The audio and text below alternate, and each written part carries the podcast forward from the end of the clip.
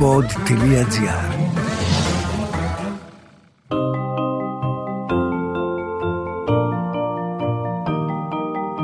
Τι κάνουν οι συγγραφείς όταν δεν γράφουν βιβλία, πού συναντούν τους ήρωές τους; Ο Βενιαμίν Φραγκλίνος είχε πει πως ο συγγραφέας είτε γράφει κάτι που αξίζει να διαβαστεί, είτε κάνει κάτι που αξίζει να γραφτεί. Ας ανακαλύψουμε μαζί τον άνθρωπο πίσω από το βιβλίο στο podcast «Συγγραφής εκτός βιβλίων» με την Κυριακή Μπεϊόγλου.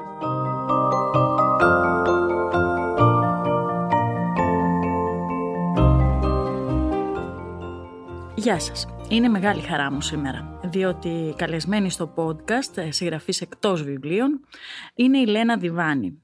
Και το καινούριο βιβλίο που κυκλοφόρησε, «Ονειρεύτηκα τη Διδό» από τις εκδόσεις Πατάκη, είναι μόνο η αφορμή για αυτή τη συνάντηση. Καλώς ήρθατε κυρία Διβάνη. Καλώς σας βρήκα. Η αλήθεια είναι ότι πολλές φορές έχω σκεφτεί όταν προκύπτει έτσι ένα ζήτημα κυρίως αυτό που λέμε λογοτεχνία ή πράγματα και θέματα του βιβλίου στη χώρα, τι θα έλεγε η Διβάνη γι' αυτό; Η αλήθεια είναι ότι έχετε πάντα μία ορθή σκέψη και αυτό βοηθάει και εμάς τους υπόλοιπους κάποιες φορές. Όπως έλεγε κάποτε μια φοιτήτριά μου, τι θα γίνει κυρία Διβάνη, είστε μέσα στην άποψη. Πρώτη φορά είχα ακούσει αυτή την έκφραση και είναι σωστή, είμαι μέσα στην άποψη. Ονειρευτήκατε όντως τη Διδό. Αλήθεια. Δεν την ονειρεύτηκα ακριβώς, δεν έχω σαλτάρει ακόμα.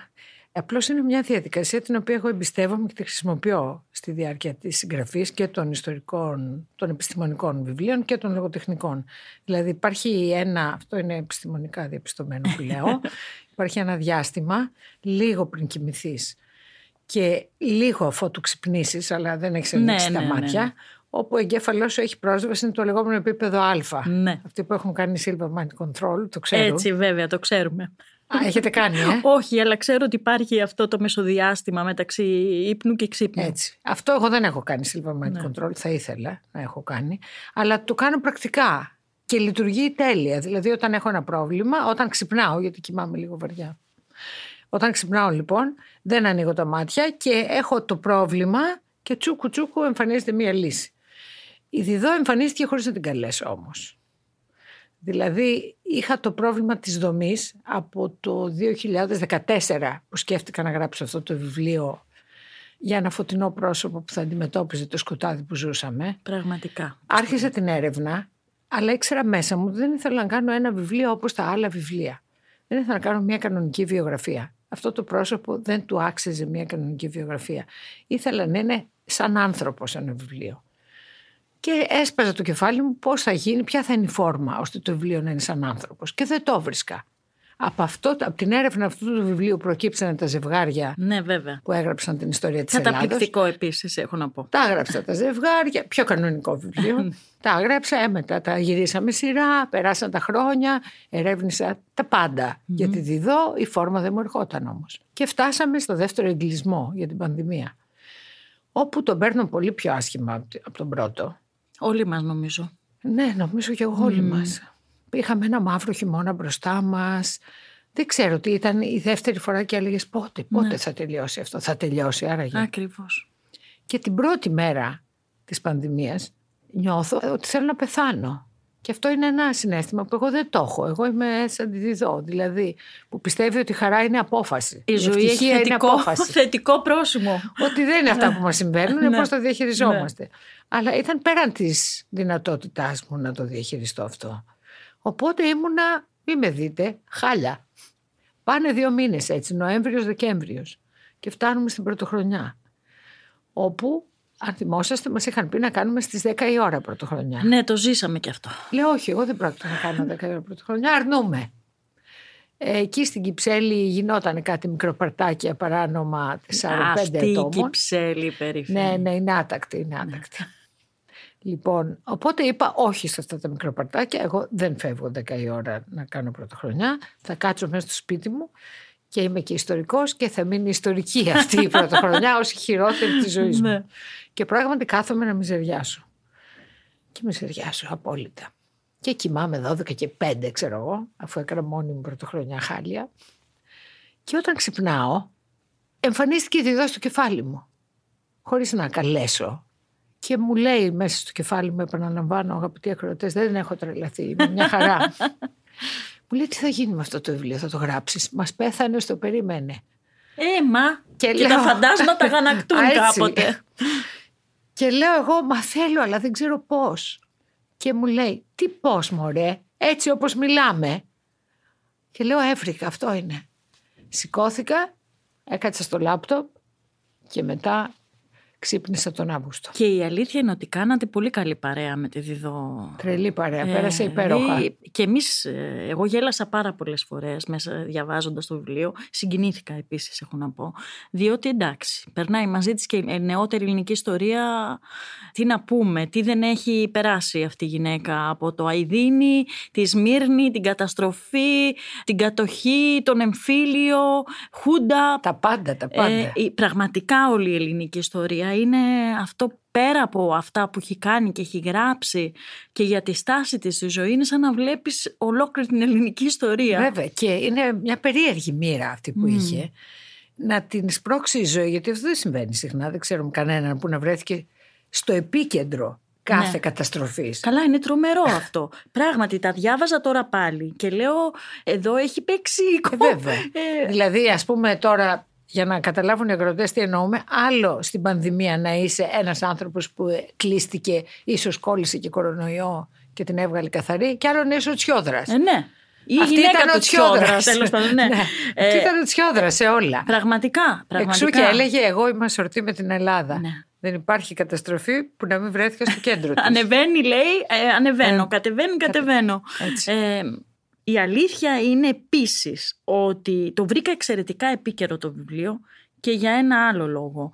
Ε, τι δεν είδαμε αυτά τα δύο χρόνια τα τελευταία; Εννοώ τώρα τις γυναικοκτονίες και την κακοποιητική βία και όλα αυτά τα, τα πολύ στενά χώρα που βγήκαν όλα μαζί. Υπήρχαν αλλά τώρα βγήκαν όλα μαζί. Και προχτές ε, καταδικάστηκε ας πούμε ο Μπάμπης. τώρα έτσι το λέω, ο ναι. περίφημος Μπάμπης. Και διαβάζω και βλέπω αυτή τη γυναίκα η οποία Εντάξει. Και αυτό το έχει περάσει. Ναι, και αυτό το έχει περάσει. Και το bullying το έχει περάσει. Αυτό και αν έχει περάσει. Θυμόστε τη σκηνή που κατεβαίνει κοριτσάκι και επειδή έρχεται, είναι οθετημένη από ένα πλούσιο σπίτι που το μισεί όμως η ίδια ναι, ναι, ναι, στο, όλη στην καρδιά, γιατί την πήρε από το σπίτι της και φοράει ένα ωραίο φουστανάκι γιατί είχαν λεφτά οι θείοι και της παίρνανε ναι. ωραία ρούχα. Και βρέθηκε στον Πειραιά, αυτό δεν τρώει, δεν κοιμάται, περιμένοντας αν θα εμφανιστούν. Είναι 12 χρονών έτσι αν θα εμφανιστεί η μάνα της, ο πατέρας της και τα αδερφάκια της και κάθεται στην προβλήτα και κοιτάει και περνάει μια γυναίκα και της λέει τι είναι αυτά που φοράς; Εμάς λέει πεθαίνουν τα παιδιά μας εκεί πέρα και εσείς έρχεστε εντυμένοι έτσι. Και μένει άφωνο το κοριτσάκι, λέει τι έκανα. Τι, έκανα. Ή που πάει στη φυλακή να δει την ε, αδερφή της την Έλλη Παπά και πάει με λουλούδια. Καλά, εκεί είναι απόφαση. Εκεί είναι απο... απόφαση πραγματικά. Εκεί πάει η γυναίκα συνειδητοποιημένη, θα πάω Εκεί έτσι. Εκεί είναι πάει η διδό που λέει ότι η ευτυχία είναι απόφαση, δεν είναι αυτό που σου συμβαίνει. Λοιπόν, ναι. εγώ θα σκορπίσω την ευτυχία, πολύ συνειδητά, και θα την κρατήσω αυτά τα ψήγματα που βρίσκω τη δυσκολότατη εποχή εκείνη, έτσι πιο δύσκολη νομίζω ήταν η πιο τραυματική. Ε, να περιμένεις τον άνθρωπό σου να εκτελεστεί, το πιο κοντά στην καρδιά σου.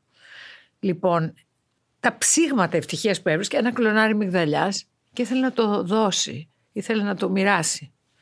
Είναι σχεδόν διδό, βρίσκω, για μένα λειτουργεί σαν φάρμακο απολύτως, γι' αυτό λέω ότι έπρεπε να συνταγογραφείτε η διδό. γι' αυτό την αναζήτησα τότε. Έτσι στην πρώτη κρίση που βρίζαμε ένα ναι, στον ναι, άλλον ναι, και υπήρχε ναι, αυτό το μίσος. Αυτή η γυναίκα δεν είχε ίχνος σκότους μέσα της και μίσους. Απλώς απομάκρυνε τους τοξικούς ανθρώπους από τη ζωή της. Να σε καλά. Ναι, καλά. Εντάξει, δηλαδή, καλύτερη συμβουλή από αυτή δεν, δεν υπάρχει. υπάρχει. Αλλά, κυρία Διβάνη, τι είναι αυτοί οι άνθρωποι, τίποτα εξωγήινοι. Γιατί μου έχει κάνει φοβερή εντύπωση. Περνάνε ό,τι μπορεί να περάσει και ακόμα παραπάνω κάποιος. Και εξακολουθούν να έχουν αυτό που λέμε, να δίνουν στη ζωή ένα θετικό πρόσωπο. Αντοχή, resilience. Αυτό που θα μας χρειαστεί από εδώ και πέρα. Ναι. Δηλαδή από εδώ και πέρα πιστεύω ότι ο καθένας τώρα το έχει συνειδητοποιήσει ότι ζούμε ένα τέλος εποχής. Ναι από κλιματολογική άποψη, από πολιτική, από κοινωνική, στα πάντα. Ναι. Κανονικό τέλος εποχής. Όποιος δεν το βλέπει έχει πρόβλημα. Λοιπόν, αυτό που θα χρειαστούμε είναι λίγη διδό στο κεφάλι μας. Δηλαδή, αντοχή, να περιμένουμε τα πάντα, να είμαστε ανθεκτικοί απέναντι σε αυτά, με δυνάμεις που θα αντιλήσουμε από τον εαυτό μας, πρέπει να κάνουμε τον εαυτό μας ανθεκτικό. Και πώς τον κάνεις ανθεκτικό; Παίρνοντας λίγη χαρά όπου τη βρεις και δίνοντάς την στους άλλους για να γίνουν και αυτοί ανθεκτικοί, να σε στηρίξουν με τη σειρά τους όταν θα χρειαστείς.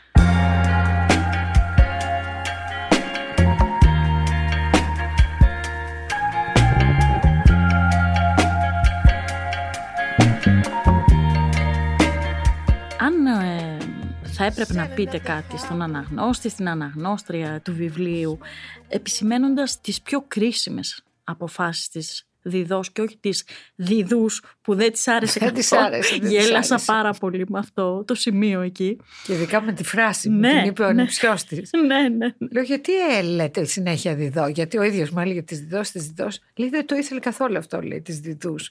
Της φαινόταν σοβαροφανές και είναι. Ναι, είναι. Είναι λοιπόν, και το όνομα έτσι πολύ. Ακριβώς. Ναι. Ακούγεται κάπως. Ναι. Λοιπόν, και λέει τι πράγματα είναι αυτά. Δηλαδή, λέει, άμα χαθεί το βρακί μου, θα πούμε χάθηκε το βρακί της Διδούς.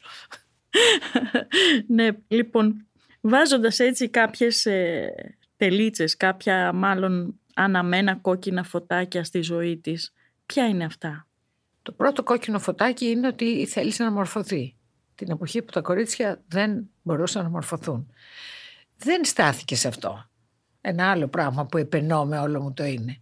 Δεν λες πω πω είμαι άτυχος γιατί άτυχη γιατί σήμερα δεν μπορώ να κάνω αυτό. Το απαγορεύει η κοινωνία, το απαγορεύουν οι νόμοι, δεν ξέρω εγώ τι το απαγορεύει. Η Διδό το ξεπέρναγε αυτό. Έλεγε τα κορίτσια δεν μπορεί να μορφωθούν, δεν υπήρχαν καν σχολεία δημόσια για τα κορίτσια. Τη στείλαν σε ένα ιδιωτικό όπου έμαθε πώς να βάζει σωστά το σουτιέν και πώς να μαγειρεύει ωραία για να ικανοποιήσει το σύζυγό της. Σχολείο κυρικό, μάλλον. Ακριβώς. Ναι. Σχολείο κυρική ναι. πολυτελείας. Ναι, ναι. Με λίγο πιάνο και λίγα γαλλικά. Δεν σταμάτησε εκεί. Μάζευε βιβλία από ένα κάδο σκουπιδιών, όπως διαβάσατε. Ναι, ναι, ναι. Το ψάχνεις το πράγμα που το θέλεις. Δεν περιμένεις να το βρέξει ο Θεός. Το ψάξε λοιπόν. Μετά προσκολιότανε σε ανθρώπους που είχαν να τη πούνε πράγματα. Αυτό σου λέει. Βρίσκεις άνθρωπο που είναι πολύτιμος καθ' τρόπο, τον βουτάς και τον φέρνεις στη ζωή σου. Λοιπόν, αυτό είναι η πρώτη της απόφαση, που της άλλαξε τη ζωή βέβαια. Η δεύτερη απόφαση είναι να παντρευτεί τον καλύτερο άντρα, να ψάξει και να παντρευτεί τον καλύτερο άντρα που δεύτερον δεν έχω βρει. Πραγματικά. Αναζητώντας. τον Πλάτων. Τον Πλάτωνα. Ναι. Ο Πλάτωνας εντάξει ή το Πλατωνάκι όπως τον έλεγε, ήταν ένας εξαιρετικός άνθρωπος και η Διδό ήταν πολύ έξυπνη. Και καταλάβαινε, δεν χρειαζόταν βέβαια πολύ ευφυΐα για να το καταλάβεις αυτό, ότι αν δεν είχες ένα άντρα στο πλευρό σου που να σε στηρίζει 100% μια γυναίκα τότε, μη σας πω και τώρα, ε, βέβαια. έχει λίγες πιθανότητες να γίνει ευτυχισμένη. Γιατί σημαίνει ότι πρέπει να πάρει όλα τα βάρη πάνω της. Ποιος μπορεί να ευτυχήσει με τόσο βάρος όμως. Πόσο αλήθεια. Το διάβασμα ενός βιβλίου είναι αξία ανεκτήμητη. Όμως τα μάτια μας κάποια στιγμή κουράζονται. Μην αφήνετε την πρεσβειοποίηση να σας αποθαρρύνει. Στα καταστήματα οπτικών οφθαλμός θα βρείτε όλες τις εξειδικευμένες λύσεις σε γυαλιά υψηλής αισθητικής. Απόλυτη προστασία σε πολυεστιακούς φακούς ή Blue Control για να απολαύσετε το διάβασμα χωρίς ενδιασμούς. Οπτικά οφθαλμός, γιατί τα μάτια μας είναι ανεκτήμητα, όπως και το διάβασμα. Αυτό. Η Διδό τον βρήκε, έσπασε το καλούπι, δεν υπάρχει άλλος. Μα κάπου θα υπάρχει, αλλά τέλος πάντων δεν τον έχουμε συναντήσει. Σχεδόν εξωγήινος, μια φιγούρα τρομερή ο Πλάτωνας. Και κούκλος επίσης, να το Α, λέμε και, κούκλος, ε. Βέβαια. Δεν έχω δει φωτογραφία του Υπερκούκλος. Αλήθεια. Δυο μέτρα, ένα γαλανό μάτι τρομερό. Ναι, ναι. Φοβερός. Η Διδό όχι, ήταν το μαύρο τσουκαλάκι που έλεγε και αυτή. Η τρίτη απόφαση, πρέπει να την πω πρώτη, mm-hmm. λάθος την είπα τρίτη, είναι ακριβώς αυτό. Η Διδό γεννήθηκε άσκημη. Σε μια εποχή που ακόμα το ίδιο ισχύει δηλαδή, αλλά τότε ήταν καθοριστικό, ναι. η γυναίκα ήταν διακοσμητική. Έπρεπε να είναι λοιπόν όμορφη. Η Διδό ήταν άσκημη. Σε ένα ομορφόσογο μέσα, πράγμα που της υπογράμμιζε την ασκήμια της. Λοιπόν, θα μπορούσε να έχει συντριβεί από αυτό.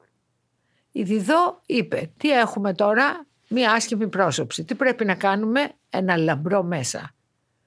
Διότι η πρόσωψη, όπως ξέρετε, γρήγορα τη συνηθίζεις. Ε, Άμα δεν συνδυάζεται με ένα λαμπρό μέσα, την ξεχνάς. Έκανε λοιπόν ένα λαμπρό μέσα με αποτέλεσμα Κανείς δεν έβλεπε ότι είναι άσχημη. Περιστοιχιζόταν πάντα εκτός από τον κούκλο σύζυγο.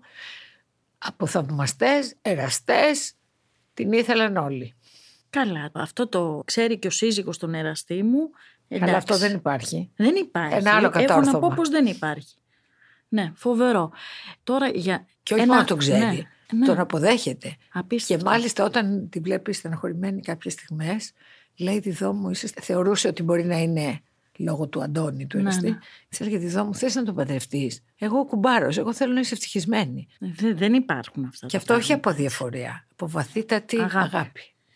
Ένα άλλο πολύ σημαντικό έτσι θέμα για όλους μας που εντοπίζεται στο βιβλίο μου έχει κάνει εντύπωση πόσο γενναιόδωρα προσφέρετε κι εσείς τη σκέψη σας ακόμη και για προσωπικά ζητήματα στο διάλογο με την ε, Δίδο.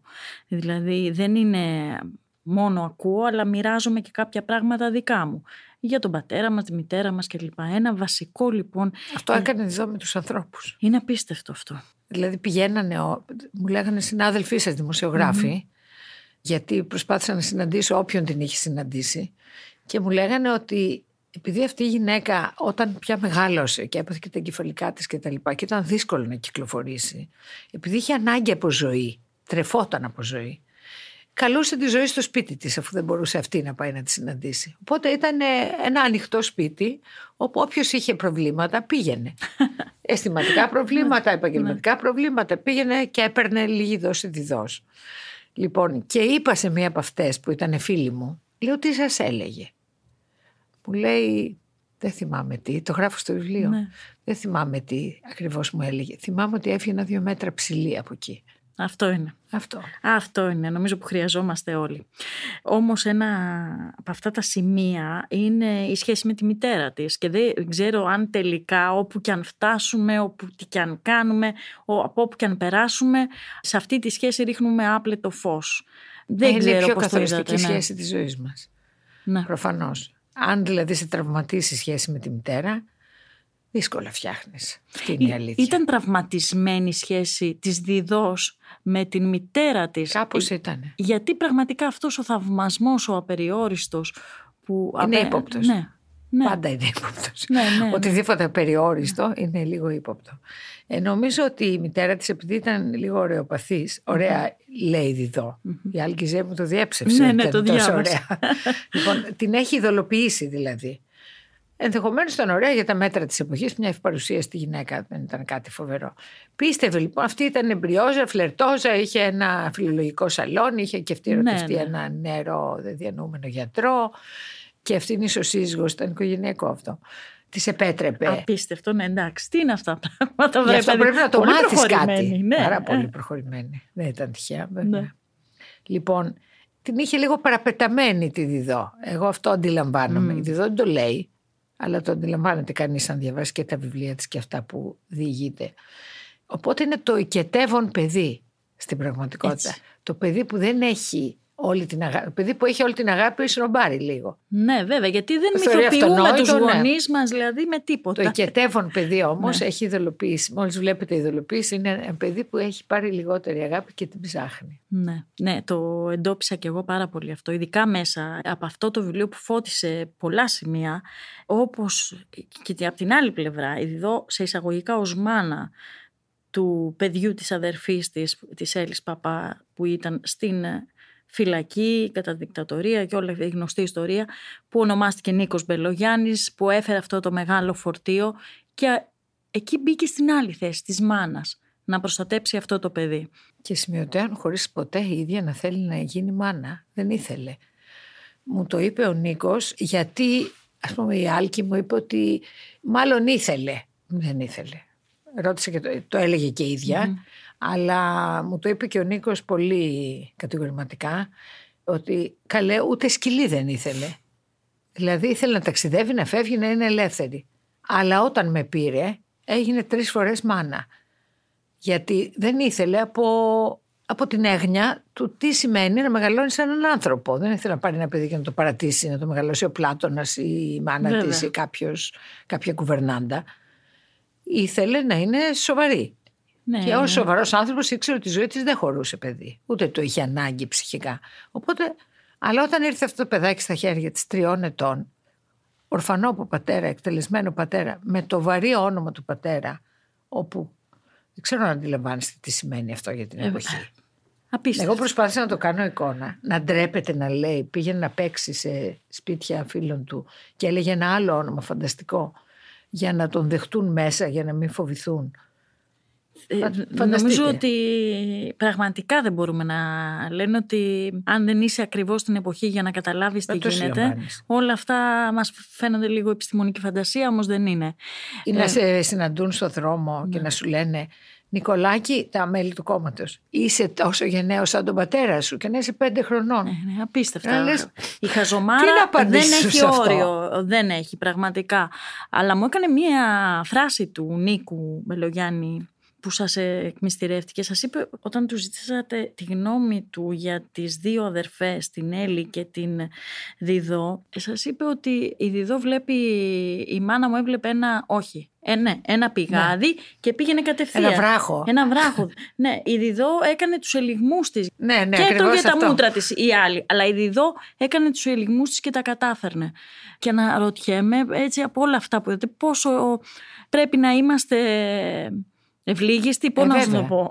Φυσικά. Στο, σε αυτή τη ζωή. Ευπροσάρμοστη. Μα είναι- Ευπροσάρμοστη, σίγουρα. Είναι το μυστικό της αντοχής η ευληγησία. Το καλάμι γι' αυτό αντέχει. Το βαράει ο άνεμος, αυτό λυγίζει, σηκώνεται, λυγίζει, σηκώνεται.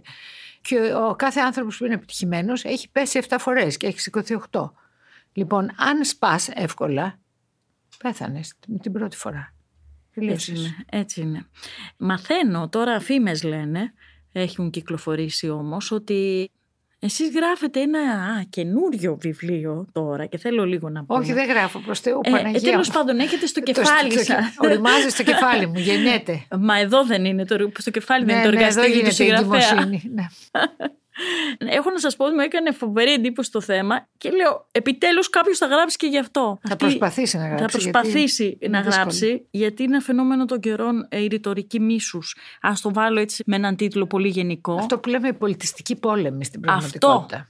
Επίσης η πολιτιστική πόλεμη. Αυτό είναι. Ναι. Η ρητορική μίσους βγαίνει από τους πολιτιστικούς πολέμους. Γιατί ποιος θα μπορούσε να σκεφτεί πριν 10 χρόνια ότι θα μπορούσαν να βρίζονται δημόσια άνθρωποι για το καυτό θέμα αν μια μητέρα πρέπει να θυλάζει δημόσια, μπορεί μάλλον να θυλάζει δημόσια ή δεν μπορεί. ναι. Ποιος έδινε σημασία σε αυτή, τη- δεν υπήρχε αυτή η σκέψη, η ερώτηση. Τώρα σφάζονται παλικάρια στην ποδιά αυτής της ερώτησης. Πραγματικά. Όχι μόνο αυτό, ποιος θα μπορούσε να σκεφτεί, γιατί αυτό επεκτείνεται. Έχει τρομερές φλίδες, σαν γκρεμίδι, όπου κλε κάθε φλίδα όταν σε φλουδίζεται. Ότι θα βρεθεί στην καρδιά της Αμερικάνικης Δημοκρατίας ένας όχλος, θα την καταλάβει τόσο εύκολα, ένας όχλος ετερόκλητος όπου ένας εντυμένος Ινδιάνος. Καλά, αυτή τη σκηνή. Αυτή είναι η φοβερά εικόνα πράγματα. που με σημάδεψε εμένα και αυτή που με παρακινεί να ασχοληθώ με αυτό το θέμα. Ναι, είναι καυτό θα έλεγα το θέμα. Πολύ Νομίζω το καυτό. θέμα. είναι το θέμα. Το BBC Ε, έχει κάνει μια σειρά από podcast που συνιστώ να ακούσετε αγαπητοί ακροατές που λέγεται «Ο πόλεμος που περιμένουμε» που ερχεται και είναι αυτό. Πώς χτίστηκε αυτό σιγά σιγά και πώς θα αποδομήσει τη δημοκρατία, τους θεσμούς και την κοινωνική συνοχή. Ε, Νομίζω το σκουλίκι έχει αρχίσει ήδη και κάνει Βέβαια, δουλειά. βέβαια. Το βλέπουμε έτσι σε πάρα πολλά γεγονότα που έχουν συμβεί τα τελευταία δύο-τρία χρόνια. Γίνεται ένας χαμός. Και Από τα εμβόλια μέχρι... καλά, δεν το συζητάμε. Τώρα όμως έχουμε και έναν πόλεμο. Έχουμε έναν πόλεμο, όχι στα video games των παιδιών μας. Έχουμε ένα πόλεμο κανονικό. Διεξάγεται εκεί. Κανονικό δεν είμαι σίγουρη ότι είναι κανονικός. Αλλά- Ναι, είναι, θε- αυτή τη στιγμή είναι ένας πόλεμος, διεξάγεται ένας πόλεμος όπου η μία χώρα αρνείται ότι είναι πόλεμος. Ναι, Πόσο σωστό και κανονικό αυτό. είναι αυτό. Σωστό, σωστό και αυτό. Άκουσα τηλεφώνημα σε μια ραδιοφωνική εκπομπή όπου μιλούσε ο ανταποκριτής, ο απεσταλμένος στο Κίεβο και ήταν ένας πατέρας στη Ρωσία και ένας γιος στο Κίεβο. Και μιλούσαν στο τηλέφωνο αυτό, για business είχαν πάει οι άνθρωποι, ήταν εγκατεστημένοι εκεί και παίρνει ο πατέρας από την Μόσχα το γιο στο Κίεβο, του λέει έλα ξέρω εγώ Θανάση πώς τον λέγανε, πώς πάτε, λέει αυτός πώς να πάμε, λέει είμαστε λέει, στο μετρό και ελπίζουμε ότι δεν θα μας βρουν οι βόμβες. Ποιες βόμβες; Λέει αυτός. Λέει βόμβες παιδί μου, βομβαρδιζόμαστε. Από ποιον; Λέει αυτός. Από τη Ρωσία λέει, από ποιον; Τι λες παιδάκι μου λέει, πας καλά. Μέχρι να συνεννοηθούν ότι γίνεται πόλεμος, Ναι. Πέρασε κάνα τεταρτάκι. Φοβερό. Φοβερό. Όπου ο πατέρας δεν πίστευε το γιο που του λέγει αυτά. Αυτό λοιπόν είναι... Πάντα υπήρχε προπαγάνδα, Σίγουρα. αλλά αυτό είναι πρωτιά. Καλά, δεν είναι, είναι ένα αυτό και δεν ξέρω, είναι και αυτός με εισαγωγικά ή και χωρίς ένας πολιτιστικός πόλεμος; Όχι, δεν είναι πολιτιστικός πόλεμος. Είναι ένας πραγματικός που Είναι αφορά ένας σύνορα. πραγματικός, κανονικός πόλεμος, κανονικότατα. old school. Ναι. Μόνο που πιστεύω ότι θα είναι η απαρχή της ανατροπής αυτού του old school. Ναι, Όπως ήταν ο πρώτος παγκόσμιος πόλεμος. ναι. Ας πούμε, ο δεύτερος είναι επανάληψη του πρώτου. Τώρα σας τα ρωτώ, αυτό είστε καθηγήτρια ιστορίας, σας Ναι. βρήκα, θα μας τα Κάντε πείτε. τη δουλειά σας. Λοιπόν, Παρακαλώ, πείτε μας. Λοιπόν, ο πρώτος παγκόσμιος πόλεμος άλλαξε τη mentality, τον τρόπο που σκεφτόταν οι άνθρωποι. Και εκεί δεν περίμεναν ότι θα γίνει παγκόσμιος πόλεμος. Περίμεναν ένα μικρό χαριτωμένο πόλεμο και έγινε ο πρώτος παγκόσμιος. Χάθηκαν πάρα πολλές ζωές και αυτό άλλαξε τον ψυχισμό και την νοοτροπία σε παγκόσμιο επίπεδο. Πολύ χαρακτηριστικά μετά γεννήθηκε ο πρώτος διεθνής οργανισμός, η κοινωνία των εθνών, Βέβαια. έγιναν επαναστάσεις στις μεγάλες πρωτεύουσες, έγινε η Σοβιετική Ένωση, άλλαξε ο κόσμος. Τώρα πιστεύω ότι θα ξαναλλάξει. Με οδύνες φυσικά, γιατί αυτά γίνονται με οδύνες. Αυτό, αυτό είναι το θέμα. Τι θα πληρωθεί, πόσο θα πληρωθεί σε αίμα όλη αυτή η ιστορία. Αυτή η περίφημη στάση της Ευρώπης, για να μην πω του ΝΑΤΟ, ας πούμε. Γιατί για μένα το ΝΑΤΟ είναι, κα- είναι κάποιο, αλλά είναι και κάτι ασαφές. Ο δυτικός κόσμος. Ο είναι. δυτικός κόσμος, ναι. Απέναντι, δεν ξέρω βρε παιδί μου, βλέπουν εκεί πέρα τον κόσμο να σφάζεται, να πεθαίνει, να καταστρέφεται ο κόσμος του. Και περιμένεις, περιμένουμε εμείς, δεν- κάντε κάτι, κάτι πρέπει να γίνει. Και σου λέει αν κάνουμε κάτι μπορεί να αρχίσει ένας τρίτος παγκόσμιος πόλεμος. Καλά, κάνουν κάτι. Κάτι κάνουν. αλλά Κάτι, δεν κάτι τελει- πολύ κάνουν. Ναι, δεν βλέπεις να τελειώνει η ιστορία. Αυτό Εγώ είναι. βλέπω να εξωθεί η ιστορία. Ναι. Δεν, τώρα βλέπω Σουηδία, Φιλανδία. Ναι, ναι, να θέλουν να πραγματικά. μπουν στο ΝΑΤΟ. Είναι μια εξώθηση αυτό. Εγώ δεν συμφωνώ με αυτό. ναι. Δηλαδή, θα δείτε, γι' αυτό και κανένας σοβαρός αναλυτής δεν παίρνει θέση Μμμ. σε αυτό το πράγμα που εξελίσσεται. Για, πρώτον, γιατί εξελίσσεται και αλλάζει μορφή. Όταν ξεκίνησε, ήταν μια καθαρή εισβολή της Ρωσίας, που την ονόμαζε στρατιωτική επιχείρηση, στο έδαφος της Ουκρανίας με ολοφάνερο σκοπό να αποσπάσει τα εδάφη, κυρίως τα παραλιακά, και να το ενοποιήσει με την Κρυμαία. Έβλεψε αυτό. Μετά αρχίζεις να βλέπεις κάτι άλλο. Και αμήνεται η Ουκρανία. Λοιπόν, μετά αρχίζεις να βλέπεις κάτι άλλο. Βλέπεις ότι και το ΝΑΤΟ κάνει δουλίτσα τώρα. Δηλαδή εκεί που δεν είχε, είχε μια σαφή ταυτότητα, διότι το ΝΑΤΟ γεννήθηκε επί διχασμένου κόσμου, Έτσι. έτσι. Ο Σοβιετικός κόσμος και ο Δυτικός κόσμος. Όταν εξέλιπε ο Σοβιετικός κόσμος, απέναντι σε ποιον ήταν το ΝΑΤΟ, απέναντι σε ποιον μας προστάτευε; Μα τώρα οργάνωση στρατό Υπήρχαν ακούμε. ερωτηματικά. ναι. Και όπως ακριβώς η μικρασιατική εκστρατεία έφτιαξε την τουρκική εθνικιστική ταυτότητα, την έκανε συμπαγή και γεννήθηκε ο νέος Τούρκος, έτσι και η εισβολή της Ρωσίας γέννησε το νέο ΝΑΤΟ. Έδωσε λόγο ύπαρξης, Πραγματικά, το είδαμε. οπότε αλλάζει το τοπίο συνεχώς και δεν ξέρουμε πού θα καταλήξει αυτό το πράγμα. Εμένα τώρα η συμπεριφορά της Αμερικής δεν μου φαίνεται καθόλου σόη. Ναι, δεν Δηλαδή- είναι και πολύ... Ξέρετε, το τέλος εποχής είναι πολύ περίεργο πράγμα. Η Αμερική πεθαίνει κι αυτή. Έτσι. Είναι τμήμα του παλιού κόσμου. Πέθανε πρώτη η Σοβιετική Ένωση, θα πεθάνει και η Αμερική. Η Κίνα αναδύεται και η Ινδία αναδύεται. Λοιπόν, ο Τραμπ είχε αρχίσει αυτό το Ναι, αλυσιβερίσι. πράγματι. Ναι. Το είχε κάνει φανερό, ας πούμε. Είπε δεν θέλω να ασχολούμαστε τόσο πολύ Ναι. με τα παγκόσμια. Λοιπόν, αλλά δεν πεθαίνει μια υπερδύναμη όπως και η Σοβιετική Ένωση. Πεθαίνει με σπασμούς Έτσι. που ναι, είναι ναι, πολύ ναι, ναι, δυσάρεστη στις κοινωνίες που επηρεάζονται και επηρεάζονται όλες γιατί είναι οι δύο υπερδυνάμεις. Λοιπόν, τώρα πιστεύω ότι γίνονται λάθη από την Αμερική, τα επιθανάτια λάθη. Το ότι εξωθεί τόσο τη Ρωσία μια πυρηνική δύναμη που είναι και αυτή στο χάλι της, Ε, εντάξει. ο ναι, άνθρωπος στην οικονομικά. πτώση του και η κοινωνία στην πτώση τους κάνουν τεράστια λάθη. Οπότε μπορεί να πατηθεί και κανένα κουμπί. Imagine all the people living for today.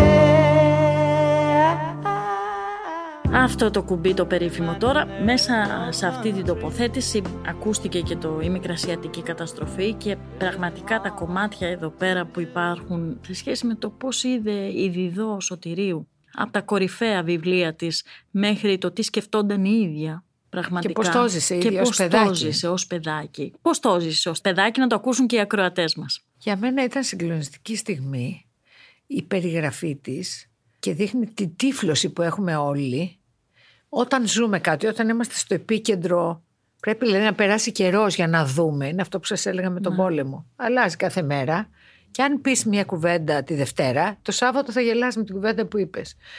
Αυτό συνέβαινε και τότε. Η τύφλωση που έχουμε όταν ζούμε ένα γεγονός είναι τρομερή. Και δεν οφείλεται μόνο στα μίντια.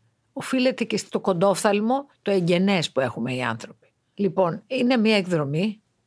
Οι γονείς της, ακόμα πλούσιοι, ακόμα ευτυχισμένοι, έχουν πάει μια εκδρομή για να γιορτάσουν. Την Πρωτομαγιά, έχει μπαίνει η Άνοιξη. Λοιπόν, και κάνουν πικνίκ. Και τότε φτάνει μια άμαξα που τους λέει ήρθε, ήρθε ο στρατός, ο ελληνικός στρατός στη Σμύρνη. Και έχει μια υπέροχη περιγραφή εδώ, πόσο πανηγύριζαν, ένιωσαν ευτυχία ότι ήρθε η ώρα να δικαιωθούν, που να ξέραν ότι ήταν το πρώτο καρφί στον τάφο τους. Τώρα έτσι λίγο και για να μας τα... Επειδή είναι και το έτος των εορτασμών. Τι εορτασμοί είναι αυτοί τέλος πάντων. Έχω μια, ένα ερωτηματικό εκεί με τους εορτασμούς γενικώς. Εγώ θα έλεγα... Αυτός είναι εορτασμός πένθυμη, είναι ναι, μνημόσυνο. πραγματικά αυτό εννοώ. Αλλά τέλος πάντων αφού γίνεται ας γίνει και μια γόνιμη κουβέντα για το ζήτημα. Δεν έχω δει να γίνεται. η Ναι, αλήθεια. ούτε εγώ καθόλου. Έχω δει σιωπή πάρα πολύ. Όμως, μπορείτε λίγο να μας ξεκαθαρίσετε το τοπίο έτσι με κάποιους άξονες. Τι πήγε λάθος, τι πήγε στραβά. Ήταν από την αρχή ένα... Νομίζω από την αρχή. Ναι. Ήταν από την αρχή και ήταν ε, κατά τη γνώμη μου το μεγαλύτερο λάθος του Βενιζέλου. Εγώ είμαι μεγάλη φαν του Βενιζέλου, γνωστή. Μάλιστα γελούσαν και οι φοιτητές μου όταν μιλούσα για τον Βενιζέλο, γιατί χαμογελούσα. Πόσο ο Νίκος, γράφω στο βιβλίο, Ναι, ναι. ότι όταν μιλούσε για τη Διδό, χωρίς να καταλαβαίνει, χαμογελούσε. Εγώ παθαίνω Βενιζέλο. λοιπόν, αυτός ο άνθρωπος έκανε λάθος. Και σας καλώ να το σκεφτείτε και το έλεγα και στους φοιτητές μου ακριβώς με αυτό το παράδειγμα. Ας πούμε ότι ήταν δικιά μας η Σμύρνη. Δεν ήταν δικιά μας. Έτσι, είχαμε ένα μεγάλο ποσοστό Ελλήνων. Δεν ήταν ε, 100% ελληνική με τίποτα. Ήταν μια διεθνής πόλη. Αλλά ας πούμε ότι ήταν ελληνική. Εγώ σου λέω αυτό. Θα την κρατούσε. Και ας πούμε ότι την έπαιρνες, τα κατάφερνες. Και γινόταν και δημοψήφισμα, δηλαδή γινόταν όλο το σενάριο κατευχήν. Έβγαινε. Που ποτέ κανένα σενάριο Ναι. δεν γίνεται κατευχήν. Πώς θα την κρατούσες; Αν η Πάτρα ήταν τουρκική, ερχόταν Τούρκη. Πες ότι ήταν τουρκική η Πάτρα, ερχόταν, την παίρνανε και την κρατούσαν. Πόσο θα άντεχε. Θα ήμασταν γύρω-γύρω εμείς και θα παρούσαμε. Εδώ το Ισραήλ. Που Πράγματι. είναι άνθρωποι αποφασισμένοι, είναι συνειδητοποιημένοι και έχουν και τη βοήθεια της Αμερικής Βλέπεις και τι είναι γίνεται. στον πόλεμο κάθε μέρα. Είναι παράλογο το σχέδιο από την αρχή. Μμμ. Ο Βενιζέλος γαλουχημένος και αυτός επί 1,5, όχι 1,5, τέλος πάντων ένα 200 να τα αφήσω χρόνια μεγάλης ιδέας Ναι. βρέθηκε και έχοντας τριαμβεύσεις στους Βαλκανικούς πολέμους, έχοντας τριαμβεύσεις στον Πρώτο Παγκόσμιο Πόλεμο με τις επιλογές του, βρέθηκε δίπλα στο φίλο του, Λόιτ Τζόρτζ, ο οποίος για δικούς του λογους έτσι, κάθε χώρα έχει τους δικούς της λόγους και απαγορεύω να τη λέμε προδοτική, γιατί ο Άγγλος θα κοιτάξει τα αγγλικά Το συμφέρον του συμφέροντα. βεβαίως. Όπως και ο Έλληνας τα ελληνικά. Τι θα κοιτάξει ο Έλληνας τα αγγλικά; Αυτό το πράγμα να λέμε μας πρόδωσαν, έχει το μυαλό σου και πάρε τις σωστές αποφάσεις. Περιμένεις από τους άλλους. Λοιπόν, και του λέει ο Λέο Τζόρτζ, θέλετε να πάτε στη Σμύρνη; Είπε αυτόματα ναι, σε ένα λεπτό. Διότι είναι ξαφνικά σαν να ονειρεύεσαι εσύ. Και τον να σου δίνουν το. Brad Pitt. Και να σου δίνει τον Brad Pitt στο Και σου λέει, πιάτο. έρχεται αύριο ο Brad Pitt. Ναι. Θες να πας να τον πάρεις από το αεροδρόμιο Ναι. και να βγείτε έξω. Και Ναι, να θα κάνετε και πεις. podcast μαζί. Ναι. Α, και αυτό θες Ναι. εσύ. Εντάξει. το πήγες μακριά. λοιπόν, Λοιπόν, και του ήρθε είπε λοιπόν ναι. στο πιάτο. Ναι. Επίσης ο Βενιζέλος πίστευε πολύ στο τυχερό του αστέρι. Πίστευε στην τύχη του πολύ. Όλα του είχαν πάει κατευχήν μέχρι εκείνη τη στιγμή. Οπότε όταν έκανε συζητήσεις για πολιτικούς λόγους έλεγε θα γίνει αυτό και μετά αυτό και πιστεύω ότι θα γίνει αυτό. Βάλτε και το τυχερό μου αστέρι. Αλλά το τυχερό αστέρι σβήνει κάποια στιγμή. Και αυτό ήταν άτυχο αστέρι. Με οδυνηρές συνέπειες. Όμως, λέμε τώρα, ξέρω ότι η ιστορία δεν λειτουργεί με υποθετικά Δεν σενάρια. λειτουργεί. Άντε και δεν γινόταν τότε. Θα μπορούσε άραγε αυτή η ευαίσθητη ισορροπία που υπήρχε στη συνύπαρξη των δύο λαών να συνεχιστεί για πολύ. Υπό ποιες συνθήκες; Ε, υπό τις Σε συνθήκες- εθνικό κράτος τουρκικό; Όχι, εννοώ, εννοώ δηλαδή. Να συνεχιστεί το η να Οθωμανική συνε- Αυτοκρατορία. Να συνεχιστεί να υπάρχει ένα, μία συνύπαρξη, να υπάρχουν τόσοι πολλοί Έλληνες. Δεν ήταν μόνο η Σμύρνη βέβαια. Εγώ καλό να σας. Ναι, Ε, φαντάζει Καλό λίγο... τους ακροατέ Ναι. να αναρωτηθούν πότε εμείς, Μμμ. ας τους Τούρκους. Ναι. Γιατί πιάνουμε πάντα. Το τον άλλον. ανεχτήκαμε αυτό. Ανεχτήκαμε κανένα Όχι. ξένο. Εμείς ε, άλλο όχι, τόσο ναι. θα μας ανεχόταν και οι Τούρκοι. Ναι. Τώρα το λέω αυτό με το παράπονο. Ειδικά μετά από ένα πόλεμο, έτσι. Μην ξεχνάτε Ε, βέβαια. ότι μετά από ένα πόλεμο έχουν τονωθεί οι εθνικισμοί. Έχεις πει στον άλλον πολεμάς γιατί μη σου βιάσουν τη μάνα, την πατρίδα κτλ. Ο εθνικισμός είναι στο κάγκελο. Οπότε δεν ανέχεσαι. Ούτως ή άλλως οι άνθρωποι είμαστε. Δεν είμαστε καλό πράγμα, όπως έλεγε η γιαγιά μου.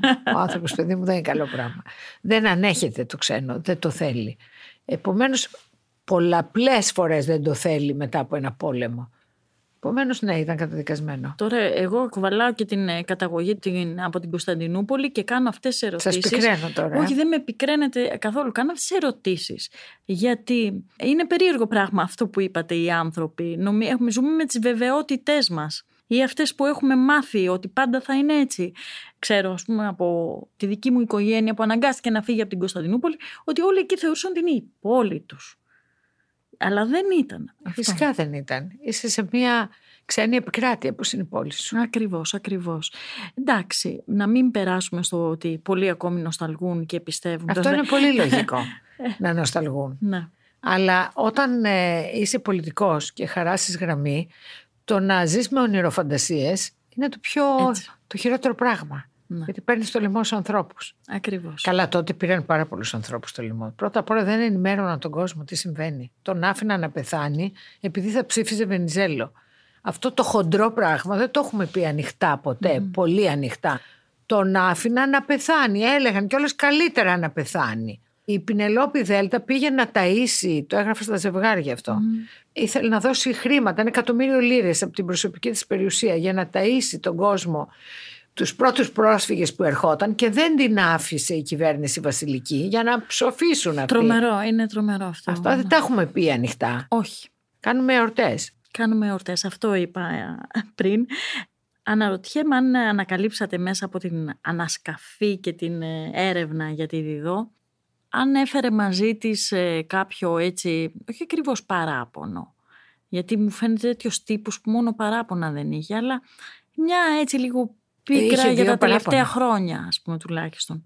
Όχι, δεν έχει πίκρα για τα τελευταία χρόνια. Στεναχωριόταν που θα πεθάνει. Που θα φύγει από τη ζωή. Ήταν τόσο συνυφασμένη με τη ζωή η ζωή της που δεν ήθελε να φύγει. Και μάλιστα συνέβη ένα καταπληκτικό πράγμα. Εγώ όπως σας είπα δεν τη γνώρισα τη Διδό.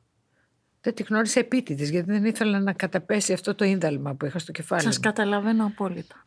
Είχαν καταπέσει μερικά άλλα πριν και Έτσι είπα να γίνεται. τα αφήσω. Έτσι γίνεται. Λοιπόν, και φυσικά δεν είχα σκοπό να ασχοληθώ μαζί της.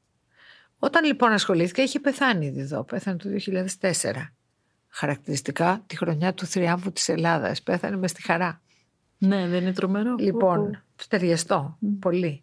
Οπότε το παράπονό της ήταν ότι δεν μπορούσε να βγει, να ζήσει, να παρτάρει αυτό που ήθελε. Πάντα Ναι. να συμμετάσχει στην πολιτική, Ναι, ναι. να φλερτάρει. Ναι. Αυτό πάρα πολύ. Αυτό ήταν το παράπονό της. Αλλά από παιδί είχε δύο παράπονα που δεν τα χάσε ποτέ.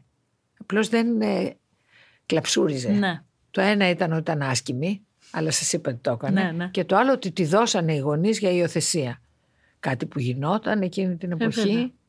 Πολλές οικογένειες φτωχές δίνανε, υποπτώχευαν, δίνανε ένα παιδί σε ένα πλούσιο συγγενή άκληρο. Αλλά η ίδια συνδύασε τα δύο παράπονα και έλεγε με δώσαν επειδή είμαι άσκημη. Ναι. Ενώ στην πραγματικότητα την έδωσαν επειδή ήταν τρισχαριτωμένη και θα έφερνε ζωή σε αυτό το σπίτι το μαύρο. Και πώς κατάφερε όμως να μην την καθορίσει αυτό το παράπονο Ναι. και να το πάρει τελείως. Τι συνέβαινε με αυτόν τον κόκκινο μπερέ; Γιατί φορούσε πάντα Ε, ναι. αυτό το κόκκινο; Ήταν έτσι, τι, ένιωθε όμορφη; Έτσι. Δηλαδή ήξερε ότι δεν ήταν πολύ διακοσμητική και φρόντισε να γίνει ένα σήμα κατά τεθέν. Ακριβώς, ναι, Αυτό. ναι, ναι. Και ένα χαρούμενο σήμα κατά τεθέν. Δηλαδή έβλεπες τον κόκκινο μπερέ και έλεγες Α, ήδη εδώ. Και ο κόκκινος μπερές, ξέρετε τι εκτενοβολεί. Επανάσταση, Ε, βέβαια, νιώτη, βέβαια, χαρά. βέβαια, βέβαια. Και επίσης έκρυβε και τα εγκεφαλικούλια, όπως έλεγε η ίδια. Γιατί έλεγε πάντα εγκεφαλικούλια. για να τα καλοπιάσει, να μην τη βλάψουν. Πάθος και πάθος επίσης. Ξέρουμε αν ε, κάποιο βιβλίο συγκεκριμένο που είχε γράψει το είχε ιδιαίτερα έτσι, στην καρδιά της. Νομίζω αυτό που έχω και εγώ στην καρδιά μου και είναι η εντολή. Η εντολή. Εξού και ο τίτλος πιστεύω. Έχουν γίνει πολλές συζητήσεις γιατί λέγεται εντολή. Τι είναι η εντολή; Εντολή του κόμματος να Ναι, βγάλουν όντως προδότη έχουν τον γίνει, ναι, ναι. Πελογιάννη. Τι εντολή; Εγώ πιστεύω ότι είναι εντολή που είχε πάρει η ίδια από την εποχή της, τη συνείδησή της και την αδερφή της και τον Πελογιάννη να αποτυπώσει αυτή την περίοδο τη μαύρη για την Ελλάδα και το έκανε τόσο ωραία. Είναι ενδιαφέρον ότι απέφυγε. Δεν το έκανε Απέφυγε. αμέσως. Ναι, ήταν η επόμενη ερώτησή μου. Αν Δεν είχε- μπορούσε. Επιχείρησε. Ναι. Αλλά όλο έβρισκε κάτι δικαιολογίες. Μμ. Και είτε το όπνιξε, όταν άρχισε η Χούντα, το όπνιξε μέσα σε ένα κουβά νερό το χειρόγραφο, δίθεν για να μην το βρει ασφάλεια. Μμμ. Ή το είχανε, όλα αυτά κατά σύμπτωση. Το έχει γράψει 5-6 φορές. Νομίζω ότι είναι κάτι ανάλογο με αυτό που έχουν πάθει οι Εβραίοι επιβιώσαντες από τα στρατόπεδα συγκέντρωσης, που δεν μπορούσαν να την ακουμπήσουν την Έτσι. ιστορία. Τους πήρε, ξέρω εγώ, 50 χρόνια για να μιλήσουν.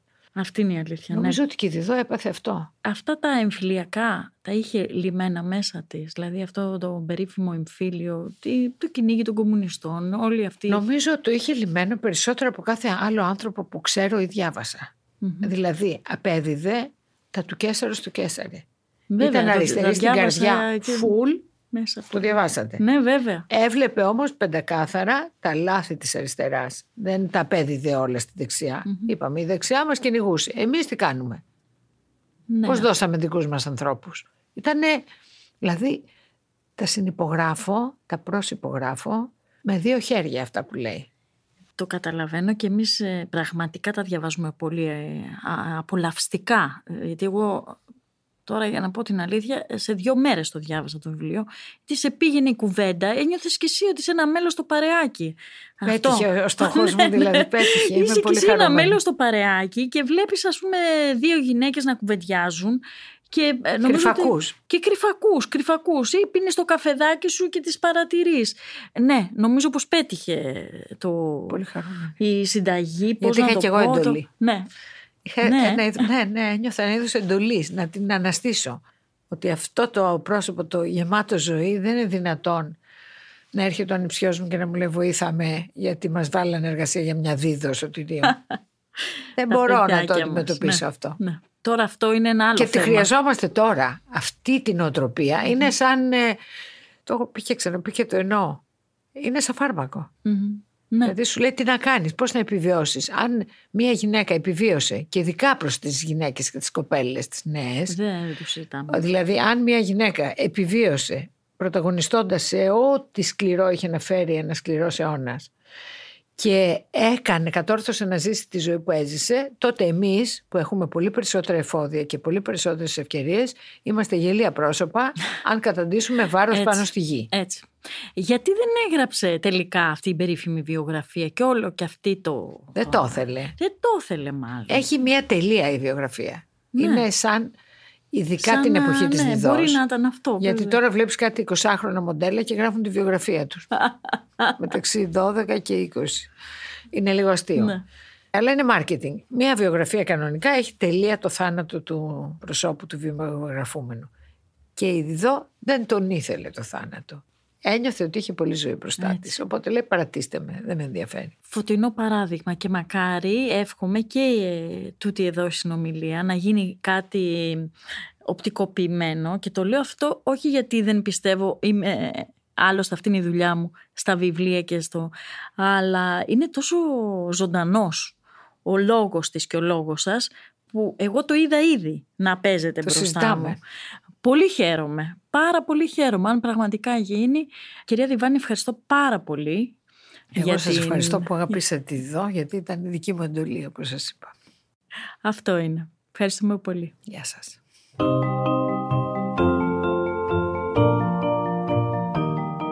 Ακούσατε το podcast «Συγγραφής εκτός βιβλίων» με την Κυριακή Μπεϊόγλου, μια παραγωγή του pod.gr. Αναζητήστε τα podcast που σας ενδιαφέρουν στο pod.gr, Spotify, Apple Podcast, Google Podcast και σε όποια άλλη εφαρμογή ακούτε podcast από το κινητό σας.